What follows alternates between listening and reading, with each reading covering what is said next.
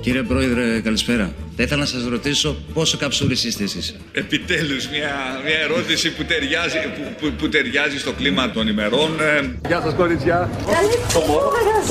Κάνε ένα selfie. Ένα πράγμα μπορώ να σας πω. Η δικιά μας κυβέρνηση, η δικιά μου κυβέρνηση, θα είναι με κυβέρνηση των Αρίστων. Δεν θα είναι με κυβέρνηση τουρλού. Ζομπέση της πολιτικής, πάντο χαμπάρι. Ρε παιδί μου, Κυριάκο, δεν καταλαβαίνεις τίποτα. Επίθεση. Πρόεδρε, είμαστε όλοι η επαρχία εδώ περήφανοι γιατί έχουμε προ- πρωθυπουργό το Ρονάλντο. Muchas gracias, afición. Este es para vosotros. Πας στο εξωτερικό, λες από την Ελλάδα και σε κοιτάνε όλοι με δέος. Λένε πώς τα πάτε τόσο καλά η Ελλάδα. Όλοι έχουμε διαλυθεί και έτσι πάτε καλύτερα από όλους. Ζήν. Από την πρώτη μέρα στην πολιτική εγώ είμαι φιλελεύθερος δεξιός. Θα το πω λίγο έτσι να το καταλάβετε εύκολα. Μάργαρη Θάτσερ. Επιτέλους έχουμε κράτος. Έχουμε σύγχρονο κράτος, Δηλαδή; το οποίο συνεχίζει, δεν διακόπτεται με αυτά τα ακραία καιρικά φαινόμενα. Καλά, τέτοια κυβερνησάρα που έχουμε στην Ελλάδα ούτε στον ύπνο μας. Καλώ στο βήμα τον Υπουργό Ανάπτυξης Άδωνη Γεωργιάδη. Θα του πω όμως να μην έρθει με φόρα, να έρθει με τα βήματα σιγουριάς και αυτοπεποίθησης που τον διακρίνουν, γιατί θέλουμε σοβαρότητα. Αγκούρια. Σπανίως η ζωή παρουσιάζει σε τόσο σύντομο χρονικό διάστημα την ευκαιρία σε κάποιον θνητό να διορθώσει ένα προηγούμενό του φρικτό σφάλμα. Αυτό το σφάλμα μπορείτε να το διορθώσετε βάζοντας ένα σταυρό και στο Γεωργιάδης Σπυρίδων Άδωνη όταν μπείτε μέσα στην κάλπη. Έχει τρελαθεί ρε μαλάκα. Πρόεδρε, έλα! Έλα με φόρα! Με φόρα! Έτσι! Κράτησε το όλο! Αλέξη!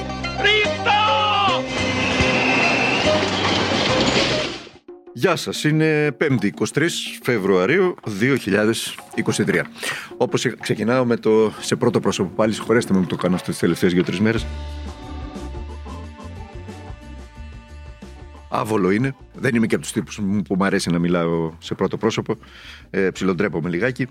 Είναι το τελευταίο podcast, ε, όπως είπαμε και χθες, ε, μετά από μια πορεία 3,5 ετών. Έτσι. Ξεκινήσαμε, όπως λέγαμε εδώ με τον Διονύση, ε, ξεκινήσαμε με πολλές αναστολές. Εγώ προσωπικά έλεγα τώρα, θυμάμαι όταν το είχε προτείνει ο Κώστας, του είχα πει ρε εσύ Κώστα τώρα θα καθόμαστε να λέμε ένα ηχητικό και να σπαταλάμε το χρόνο μας μία-δύο ώρες που χρειάζεται κάθε μέρα να, για να το φτιάξεις. Και ποιος θα τα ακούει αυτό, δεν μπορούσα να το, να το σκεφτώ, δεν μπορούσα να είναι στο δικό μου το μυαλό. Η αλήθεια είναι περνάνε τα χρόνια και έτσι, έτσι κάπως παλιώνουμε και μεγαλώνουμε και γερνάμε. Δεν μπορούσα να φανταστώ εγώ παλιός εφημεριδάς. Ξεκίνησα με την γραφομηχανή εκεί πάνω στο γραφείο στη Θεσσαλονίκη, στη Μακεδονία. Δεν, μπορούσα, δεν, μπο- δεν μπορούσα να φανταστώ πώς είναι δυνατόν να κάθεται κάποιος μπροστά στον υπολογιστή του να πατάει το, ένα κουμπάκι και να, και να ακούει έναν άνθρωπο να μιλάει. Ήταν έξω από την δική μου έτσι, αντίληψη για τα πράγματα. Τελικά διαψεύστηκα εκ- ικτρά ε, και θετικά για την ακρίβεια. Έτσι. Διότι φτάσαμε σήμερα 7-8 χιλιάδες άνθρωποι κάθε μέρα να κάθονται να ακούνε αυτό το, το ηχητικό, αυτό το, το, το podcast, το καθημερινό. Ο λόγος για τον οποίο το σταματάμε, το σταματάω, είναι γιατί δεν, δεν μπορεί πλέον το, το ντοκουμέντο στην πλατφόρμα του να με φιλοξενεί. Διότι πλέον ε, το, το, το, το ντοκουμέντο είναι μια δι- δημοσιογραφική επιχείρηση. Ε, φιλοξενεί τις απόψεις, τις θέσεις, τα, την, τη θέαση των δημοσιογράφων. Εγώ έχω απολέσει τη δημοσιογραφική μου ταυτότητα από τη στιγμή που αποφάσισα να είμαι υποψήφιος με τον ΣΥΡΙΖΑ στην Α Αθήνας. Συνεπώς, ε, είναι ορθό, είναι το σωστό ε, το ντοκουμέντο να μην μπορεί να συνεχίσει να με φιλοξενεί ως δημοσιογράφο. Αν ως υποψήφιος πολιτικός κάνω κάποια δήλωση ή κάτι άλλο, προφανώς θα το δημοσιεύσει όπως δημοσιεύει τις δημοσιεύει τις δηλώσεις όλων των υπολείπων. Ε, Αυτός είναι ο λόγος. Δεν υπάρχει κανένας άλλος λόγος και με, με πολύ βαριά καρδιά το κάνουμε. Ε, Επίσης, υποσχέθηκα σε όλους και όλες οι οποίοι μου στέλνετε μηνύματα ότι θα προσπαθήσω να βρω έναν τρόπο να το συνεχίσω αυτό το ηχητικό. Δηλαδή, τι εννοώ να το συνεχίσω, να το πω πολύ απλά. Να το γράφω στο σπίτι μου, ας πούμε, για παράδειγμα, μπροστά στον υπολογιστή μου, να δούμε πώς θα έχουμε και τη δυνατότητα, ξέρω, να βάζουμε μέσα κάποια ηχητικά, να τα κόβουμε. Δεν- Εγώ δεν έχω τέτοιες δυνατότητες, δεν είμαι τεχνικός.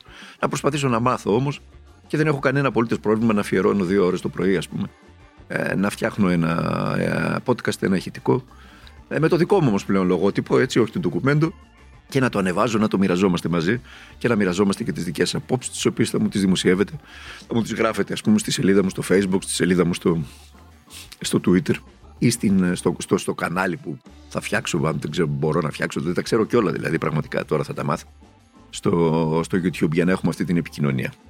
Αυτό σας υπόσχομαι θα το κάνω. Έτσι. Λοιπόν, πάμε τώρα με την α, θεματολογία μας. Και ό, συγγνώμη τώρα, άλλη παρένθεση. Όταν λέω θα το κάνω, θα το κάνω άμεσα. Δεν είναι θέμα μηνών τώρα. Θα το κάνω, θα το κάνω άμεσα. Δηλαδή, μετά την καθαρή Δευτέρα να το ξεκινήσουμε, να μπορούμε να το κάνουμε. Αυτό εννοώ, θα το κάνω. Λοιπόν, παρακολουθείτε αν θέλετε τη σελίδα μου στο, στο Facebook πλέον, ε, γιατί δεν θα μπορούμε να τα λέμε εδώ από το ντοκουμέντο. Και εκεί θα, θα, θα, θα γράφω ό,τι, ό,τι, ό,τι τέλος πάντων ανακοινώσει έχω να κάνω. Λοιπόν, πάμε τώρα στα, στα θέματα τη επικαιρότητα στα δημοσιογραφικά. Την ε, Τετάρτη 15 Φεβρουαρίου, πριν από μια εβδομάδα περίπου δηλαδή, και λιγότερο, η Ελστάτ είχε δημοσιεύσει τα στοιχεία για τον πληθωρισμό του Ιανουαρίου. Τα οποία ε, παρά τη μικρή υποχώρηση, περαιτέρω υποχώρηση του πληθωρισμού λόγω συγκράτησης των τιμών της ενέργειας, ο πληθωρισμός των τροφίμων όχι μόνο δεν είχε κάποια υποχώρηση, αλλά καλπάζει στην κυριολεξία. Η αύξηση έφτασε στο 15,4%, ε, δηλαδή είναι επίπεδα υπερδιπλάσια του γενικού πληθωρισμού, ο οποίος εκειμένονταν γύρω στο 7%. Ακούστε παρακαλώ τώρα. Στα γαλακτοκομικά τυριά και αυγά, όπου σημειώνει τη μεγαλύτερη αύξηση το Γενάρη, 25% έφτασε ο πληθωρισμός. Στα κρέατα 19,3, στα έλαια λίπη 23,3, στο ψωμί και τα δημητριακά 18,6, στα λοιπά τυποποιημένα τρόφιμα 15,6 ε, και ούτω καθεξής από εκεί ε, και πέρα. Σε όλα υπήρξε αύξηση ε, τεράστια, πολύ μεγάλη μέσα στο Γενάρη. Αυτή είναι η ουσία. Οι αριθμοί δεν μπορούν να αμφισβητηθούν από κανένα. Όσο και να θέλουν να εξοραίσουν την κατάσταση στα κανάλια, όσε επισκέψει και να κάνει ο κ. Γεωργιάδης στη, στη Βαρβάκιο ή στα σούπερ μάρκετ, όσα καλάθια και να επινοήσει το επικοινωνιακό του επιτελείο και, το, και τα μου που το στηρίζουν και στηρίζουν και τον Κυριάκο Μητσοτάκη, δεν μπορεί να αλλάξει η κατάσταση. Είναι ανεξέλεγκτη η κατάσταση στην αγορά. Ανεξέλεγκτη. Πέρα από τις αυξήσεις οι οποίες οφείλονται σε πραγματικά αίτια τα οποία δεν μπορεί να αποφύγει κανένα κυβέρνηση στον κόσμο, όπως είναι για παράδειγμα ε, το ενεργειακό κόστος ή το κόστος των μεταφορών λόγω του πολέμου κυρίως στην, ε, στην Ουκρανία, της ρωσικής εισβολής στην Ουκρανία, ή της αύξησης των σιτηρών, για παράδειγμα, αφού η Ουκρανία και η Ρωσία ήταν οι σιτοβελώνε επί της ουσία τη Ευρώπης, ε, φαίνεται πως εδώ στην Ελλάδα υπάρχουν ε, και μια σειρά αποστρεβλώσεις οι οποίες ε, αυξάνουν κατά πολύ τον πληθωρισμό. Τις γνωρίζετε τις τρευλώσεις, δεν χρειάζεται να σας πω κάτι. Ε, μεταξύ αυτών είναι και η εσχροκέρδεια, όπου κάθε κρίκος στην αλυσίδα, από την παραγωγή μέχρι το ράφι του σούπερ μάρκετ, ο κάθε ενδιάμεσος κρίκος, είτε αυτό είναι ο μεταφορέας, είτε είναι ο έμπορος που πουλάει, ας πούμε, για παράδειγμα, τα, την πρώτη ύλη, είτε είναι ο έμπορος ο οποίος εμπορεύεται τα προϊόντα, είτε είναι το τελικός ε, το σούπερ μάρκετ. Όλοι ε, σπεκουλάρουν τον πληθωρισμό. Όλοι δηλαδή πάνω στον ήδη υπάρχοντα πληθωρισμό, στον πληθωρισμό που λαμβάνουν αγοράζοντας, προσθέτουν και έναν δικό τους πληθωρισμό μέσα σε παρένθεση αυτό, ώστε να αντιμετωπίσουν, να, να, να βγάλουν κέρδος πάνω στο κέρδος και οι ίδιοι, δηλαδή να κερδίσουν από την κρίση. Αυτό γίνεται στην Ελλάδα. Ε, αυτό οφείλεται αφενός και κυρίως στην έλλειψη κάθε κρατικού ελέγχου και κάθε κρατικής μέρημνας. Ο καθένας μπορεί να κάνει ό,τι θέλει ε, ειδικά αν ανήκει σε ομάδες, ομάδες, κοντά στο κυβερνό κόμμα και δεν συμμαζεύεται, τα γνωρίζετε αυτά. Μπορεί να κάνει ό,τι θέλει χωρίς να τον ελέγχει κανένας και όταν χρειαστεί κάποια στιγμή να ελεγχθούν, ε, δεν βαριέσαι βραδευτεί. Υπάρχει και δικαιοσύνη, υπάρχουν και εκεί κανάλια, υπάρχουν και εκεί δικλείδες να τη βγάλουμε καθαρή. Οπότε μέχρι να τύχει μια φορά στην καριέρα μας ας πούμε την επαγγελματική να τιμωρηθούμε ε, με 5, 10, 100, 200 ακόμα και 300 χιλιάδες ευρώ θα έχουμε βγάλει κάτι εκατομμύρια εμείς με αυτή την πρακτική οπότε δεν τρέχει και τίποτα πάλι κερδισμένοι θα είμαστε. Αυτή είναι η λογική που λειτουργεί στην Ελλάδα το, η όλη ιστορία, ο κρίκος αυτής της, ε, της, της πολύ ε, αρνητικής σχεδόν ζωφερής για, το, για τους καταναλωτές αλυσίδας. Αντί λοιπόν ελέγχων σε όλο αυτό το κύκλωμα της παραγωγής και της διακίνησης και πώλησης, φτιάχνουμε τώρα ένα καλάθι, ε, market pass, ε, καλάθι του νοικοκυριού. Τώρα έχουμε το καλάθι του, της Αρακοστής. Στυνόμαστε μπροστά σε δύο κάμερες, ε, παίρνουμε σβάρνα τα κανάλια και όλο αυτό το βαφτίζουμε σημαντική παρέμβαση. Το αποτέλεσμα, το αποτέλεσμα το, το ακούσατε πριν. Ποιο ήταν το αποτέλεσμα με τον πληθωρισμό στα τρόφιμα. Χθες ο αρμόδιος υπουργός, ο κ. Γεωργιάδης, ανέβασε στους λογαριασμούς του στα social media το καλάθι της Σαρακοστής. Ανέβασε 4 ή 5, αν θυμάμαι καλά, ενδεικτικά προϊόντα. Ε, μεταξύ αυτών, πρώτος στην, στη λίστα ήταν η τιμή στην κόκκινη γαρίδα, τη λεγόμενη κόκκινη γαρίδα στη Βαρβάκιο. Είναι η σχετικά μεγάλη γαρίδα, υπάρχει και πολύ μεγαλύτερη. Έτσι. Ε, υπάρχει και φρέσκια γαρίδα, μπορεί να φτάσει μέχρι 30 τόσα ευρώ. Αλλά η κόκκινη αυτή γαρίδα, η οποία είναι αρκετά μεγάλου μεγέθους και η οποία είναι κατεψυγμένη και στα, στα ράφια του, των, των ηχθειοπολών στην Βαρβάκιο ε, ε, ε, αποψύχεται επί της ουσίας μέχρι να φτάσει στο δικό μας πιάτο Ε, η τιμή η οποία την αγόραζε κάποιος τα τελευταία χρόνια, μέχρι και το προηγούμενο Σάββατο, ας πούμε, ήταν κοντά στα 10 ευρώ. Δηλαδή α, έφτανε μέχρι τα 11, 11 και κάτι, αλλά εκεί. Ο κύριος Γεωργιάδης λοιπόν ανακοίνωσε την, ε, την, την, την κόκκινη γαρίδα στο καλάθι της Σαρακοστής στην τιμή των 14 ευρώ. Ακούστε τώρα, ακούστε αυτό το ηχητικό. Ακόμα και στηρίζουμε μια προσπάθεια να κάνουμε πιλωτικά ένα καλάθι για την εχθιαγορά. Θέλουμε να είμαστε κοντά στον καταναλωτή. Εδώ και πάρα πολύ καιρό η αγορά ήταν παραμελημένη και προσπαθούμε να βγάλουμε μια μεγάλη άκρη με τον Υπουργό και να είναι και αγορά μέσα σε όλα τα πράγματα. Η αγορά έχει συνεχώς ένα μόνιμο καλάθι και προσπαθούμε να το βάλουμε και αυτό. Πες μας τις τιμές τώρα, έλα άστα τις άλλες τώρα, τις τιμές μας μας. Τι τιμές Λοιπόν. δίνουμε φέτος στα Σαρακοστιανά. Ξεκινάμε. Η κόκκινη γαρίδα είναι από τα 12 έως τα 14 ευρώ. Πόσο πουλάτε πέρσι; Ξεκίναγε από τα 13 και έφτανε μέχρι τα 16. Γενικά, όταν υπάρχει μια πληθώρα, προσπαθούμε να κατεβάσουμε. Όμως, είπαμε και εμείς μαζί ότι μπορεί να βρούμε και φθηνότερα. Αυτό εμάς μας ενδιαφέρει. Δηλαδή, να κατεβαίνει και από το 12, κάποιοι μπορεί να κατεβάσουν. Η αγορά, όπως ξέρετε πολύ καλά, μπορεί να κατεβάσει και ένα ευρώ, να θέλει να ξεπουλήσει κάποιος. Για πέ μας τα υπόλοιπα πάλι, άσε Λοιπόν. τις άλλες σου είπα. Πάμε στις τιμές. Καλαμάρια. Από, 10, από 9 το καλαμάρι το μικρό μέχρι 12. Είναι μια πάρα πολύ καλή τιμή ενώ ήταν 2 με 3 ευρώ παραπάνω πέρσι. Θράψαλα. Το μικρό το θράψαλο από 5 έως 6 ευρώ. Ενώ ήταν από, 4, από 6 έως 7. Ε, τι άλλο έχουμε πει, σουπιές από 10 έως 13. Ξεκινούσαμε από 11, 12 και φτάναμε μέχρι το 14, 15. Γενικά είμαστε 1 με 2 ευρώ κάτω σε όλα τα προϊόντα. Λοιπόν, τον ακούσατε. Ε, όταν εγώ το έγραψα στο, στο Twitter, έγραψα στον κύριο Γεωργιάδη ότι αντιπρόεδρε είναι ψέμα αυτό που γράφεις. Δεν είναι δυνατόν να, να, να βάζεις 14 ευρώ την κόκκινη γαρίδα τη στιγμή που στα, στο, στους ηχθειοπόλες στη Βαρβάκιο η γαρίδα αυτή πουλεί- πωλείται μέχρι 11 ευρώ το πολύ και ε, ο μέσος όρος είναι περίπου στα 10 ευρώ. Ε, εμφανίστηκε ο αντιπρόεδρος των ηχθειοπόλων Ελλάδος, ένας, νε- ένα νεαρό παιδί, ο κύριος Βασίλης Σίμος, ο οποίος με παρακάλεσε να βάλω πλάτη, να βοηθήσω, μην δημιουργείτε προβλήματα κύριε Χατζηνικόλο κτλ. Λοιπόν, του έγραψα στο Twitter ότι αν την πάνε την, ε, την κόκκινη γαρίδα στα 10 ευρώ, θα βάλω όση πλάτη θέλει. Ε, να τον βοηθήσω, αδιαφορώντας αν αυτό ε, ευνοεί και τον κύριο Γεωργιάδη. Αλλά στα 14 ευρώ ε, θα τους ταράξω στην νομιμότητα.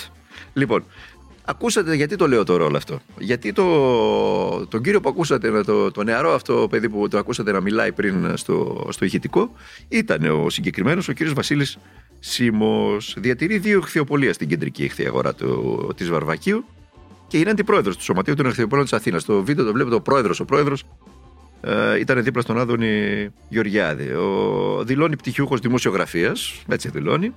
Και όπως γράφει, ασχολείται ενεργά στη- στον χώρο της τηλεόρασης, στο ρόλο της παρουσίασης ψυχαγωγικών εκπομπών τα τελευταία δύο χρόνια. Ε, Επίσης, θέλω να σας πω ότι ήταν και υποψήφιος στο συνδυασμό του, του κ. Μπακογιάννη στο Δήμο της Αθήνας. Ακούσατε το σκιότατο τρόπο με τον οποίο τον μίλησε δύο φορές, παρακαλώ, ο κύριος Γεωργιάδης on camera. Ε, άρχισε να μιλάει, τον ακούσατε, να λέει διάφορα για την, ε, που ήθελε να πει εκείνος. Το σταμάτησε δύο φορές ο, ο Υπουργός, με σκιότατο μάλιστα τρόπο, λέγοντάς του άσε αυτά τα, τα επικοινωνικά και μπες κατευθείαν στην ουσία. Ποια ήταν η ουσία, ο κ. Γεωργιάδης ήθελε να πει νούμερα. Τι νούμερα, να πει πόσο πουλούσαν και πόσο πουλάει μετά την παρέμβαση του Γεωργιάδη. Αυτά τα ψέματα που σας προείπα δηλαδή ήθελε να πει. Ακούστε τώρα το ρεζουμέ αυτής της ιστορίας. Όταν νέοι άνθρωποι, νέα παιδιά, όπως είναι ο κύριος Βασίλης Σίμω, δέχονται να κάνουν τις γλάστρες στα κομματικά αφεντικά, τότε πραγματικά ω τόπο δεν έχουμε καμία μα καμία ελπίδα. Καμία ελπίδα. Για δε το δούλευμα στον κόσμο με τον κύριο Γεωργιάδη και το κομματικό του port parole, τι άλλο να προσθέσει κανείς; Θέλετε να, ξέρετε τι θέλω να προσθέσω εγώ και γιατί α, ε, επίλεξα να κάνουμε το συγκεκριμένο θέμα; Γιατί θέλω τώρα να πάμε στον αντίποδα του, του κυρίου Βασίλη Σίμου. Α, στον αντίποδα δηλαδή ενός νεαρού παιδιού, ο οποίος πήρε ένα μαγαζί του μπαμπά του, κατάφερε να κάνει και ένα δεύτερο μαγαζί με τη δουλειά του. Ε, ανήκει ιδεολογικά στον χώρο της Νέας Δημοκρατίας και δικαίωμά του είναι να ανήκει όπου θέλει, δεν μας πέφτει λόγος σε εμάς. Έτσι λειτουργούν οι δημοκρατίες. Αλλά την ίδια ώρα επιλέγει να κάνει το port parole του Υπουργού, επιλέγει να δέχεται τι τι- τι- τις, τις προσβολές από τον Υπουργό αδιαμαρτύρητα και να κάνει το, το jukebox του Υπουργού. Δηλαδή να του πετάει ο Υπουργός on κάμερα ένα δίευρο και εκείνος να τραγουδάει στο σκοπό που θέλει ο Υπουργός και όχι στο σκοπό που έχει επιλέξει ο ίδιος. Στον αντίποδα λοιπόν υπάρχουν ένα σωρό σπουδαγμένα παιδιά με αξιοπρέπεια, τα οποία το σύστημα επειδή δεν ήταν ε, κομματικά μέλη, επειδή δεν είχαν μπάρμπα στην κορώνη, επειδή δεν κάνανε το port parole του κάθε κύριο Γεωργιάδη, είτε από το ένα είτε από το άλλο κόμμα, είτε από το οποιοδήποτε κόμμα, ε, πήραν το ρωματιό τους και ξενιτεύτηκαν. Ε, γιατί σας το λέω αυτό, Γιατί ένα τέτοιο παιδί είναι και ο Ιωσήφ από την Αγγλία.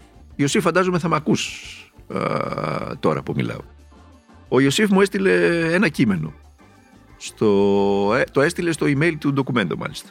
Ε, ο Ιωσήφ ήταν η καθημερινή μου παρέα με το podcast αυτό ε, 3,5 χρόνια τώρα. Μια μεγάλη παρέα είπαμε.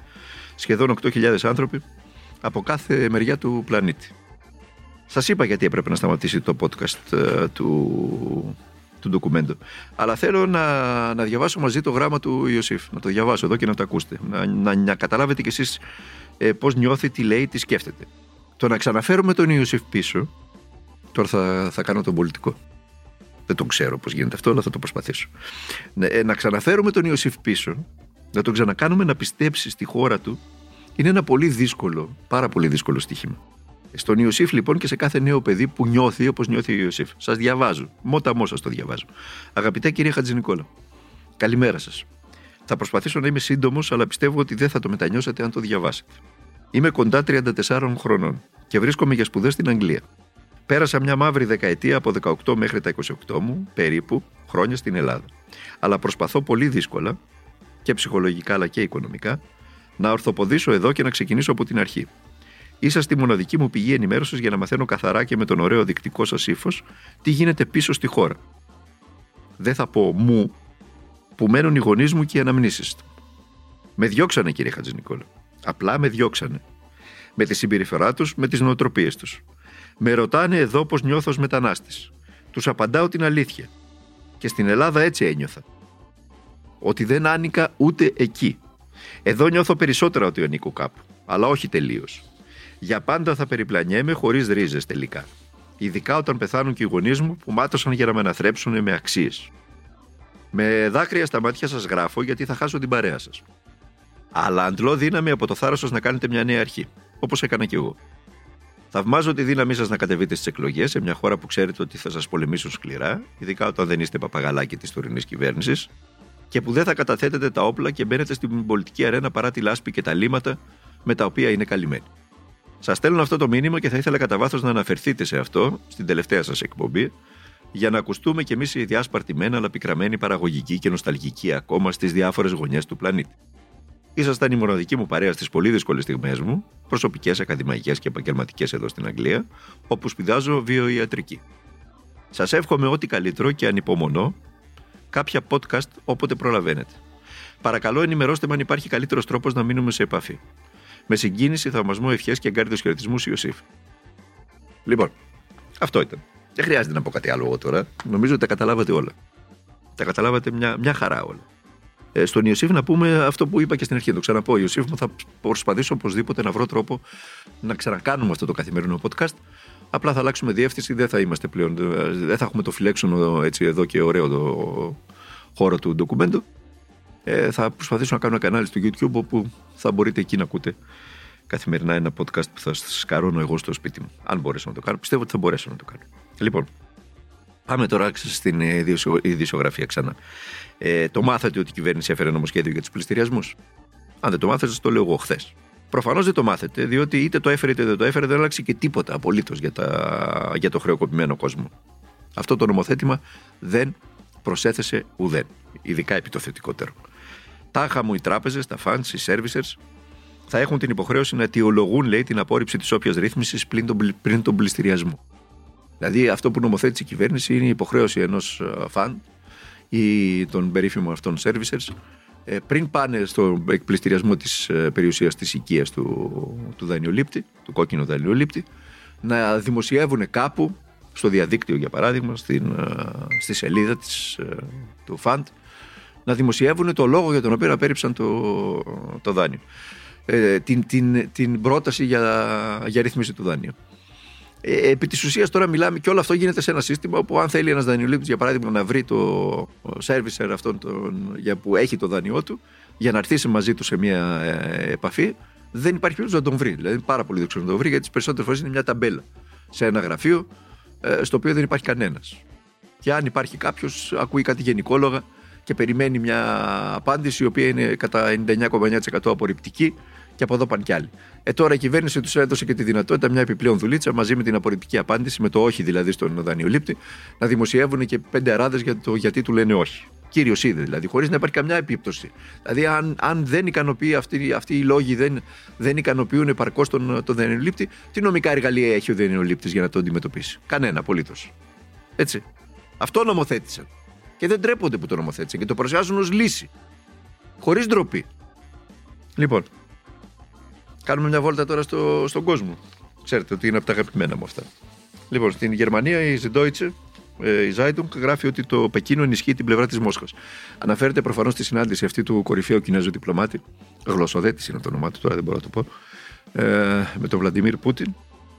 Α σα πω μόνο το πρώτο, είναι Wang Yi, ο κορυφαίος διπλωμάτης, που συνομίλησε με τον ε, Πούτιν και γράφει η Ζεντόιτσε ότι όταν ε, γίνεται αυτό, γίνεται σαφές ότι η Κίνα δύσκολα θα μπορούσε να παίξει ουδέτερο ρόλο στις ειρηνευτικές διαπραγματεύσεις. Έχει δίκιο η Ζεντόιτσε Ζάιτουγκ. Αυτό ήταν το μήνυμα της συνάντησης, ό,τι και αν διαβάζετε για το τι αποφασίστηκε μέσα. Ε, οι New York Times γράφουν ότι τα διαμορφώμενα blog έχουν, φέρουν ομοιότητες με την εποχή του ψυχρού πολέμου. Και οι New York Times έχουν δίκιο.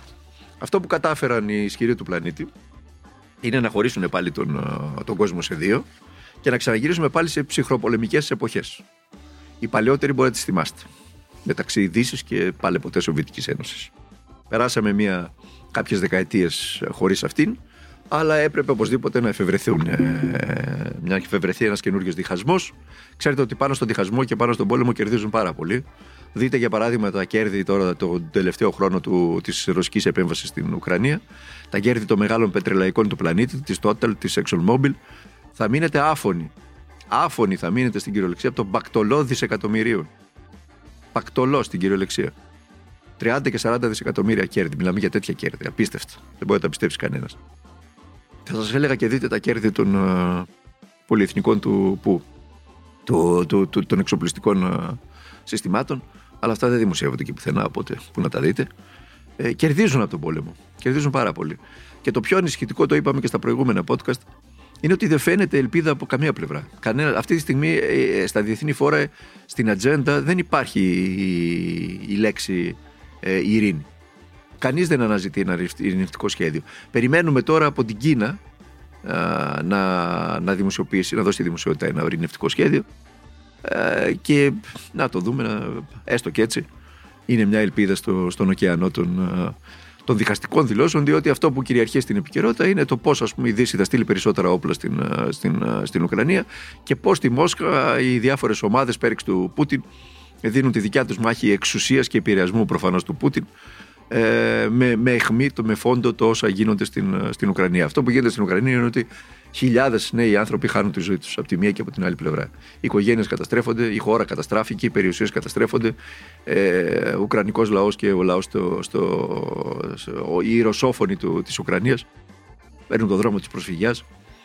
Και ε, φαίνεται, φαίνεται ότι η εξέλιξη, φαίνεται ότι εκεί στην, ε, κάπου στην Ουκρανία, στην Ανατολική Ουκρανία θα μπει ένα ψυχροπολεμικό σύνορο. Εκεί θα είναι το νέο τείχος της Ευρώπης. Έτσι, το καταλαβαίνετε. Δηλαδή, μας έλειψε το τείχος του Βερολίνου, μας έλειψε ο διαχωρισμός μεταξύ Ανατολικής και Δυτικής Ευρώπη και Γερμανίας. Και είπαμε να, τη να μεταφέρουμε το τείχος του Έσχους, να το πάμε πού, να το πάμε λίγο πιο ανατολικά. Να το πάμε εκεί λίγο μετά το Ντονέτσκ και το Λουγκάνσκ, τις δροσόφωνες ε, περιοχές στην Ουκρανία. Και να τοποθετήσουμε εκεί ένα ε, τείχος για να βάλουμε ένθερ κακήθεν τις, ε, τους γεωπολιτικούς μας ε, σχεδιασμούς, τα γεωπολιτικά όνειρα που έχει κάθε υπερδύναμη ε, για να εξυπηρετήσει αυτόν και αλλήλους. Είπαμε πως ένα από τα πιο αρνητικά αυτής της εξέλιξης είναι η απουσία, η παντελής απουσία ειρηνικών κινημάτων ανά την Ιφίλιο. Αυτά. Και να σας πω τώρα, να σας πω ε, ότι θα τα ξαναπούμε σύντομα αυτό μόνο σας ξαναπώ. Μέχρι τότε να περνάτε να είστε καλά, να προσέχετε τον εαυτό σας, να προσέχετε τους οικείους σας, να τους μιλάτε για τα πάντα. Αυτή είναι η βασική, ο, ο πυρήνας, ο πυλώνας κάθε ε, ουσιαστικής σχέσης και να αγωνίζεστε για τα πάντα. Νομίζω ότι η απάντηση ε, είναι πολύ απλή. Είναι η απάντηση σε κάθε ερώτηση είναι ο άνθρωπος. Ε, απλό δεν είναι. Η απάντηση σε κάθε ερώτηση είναι ο άνθρωπος.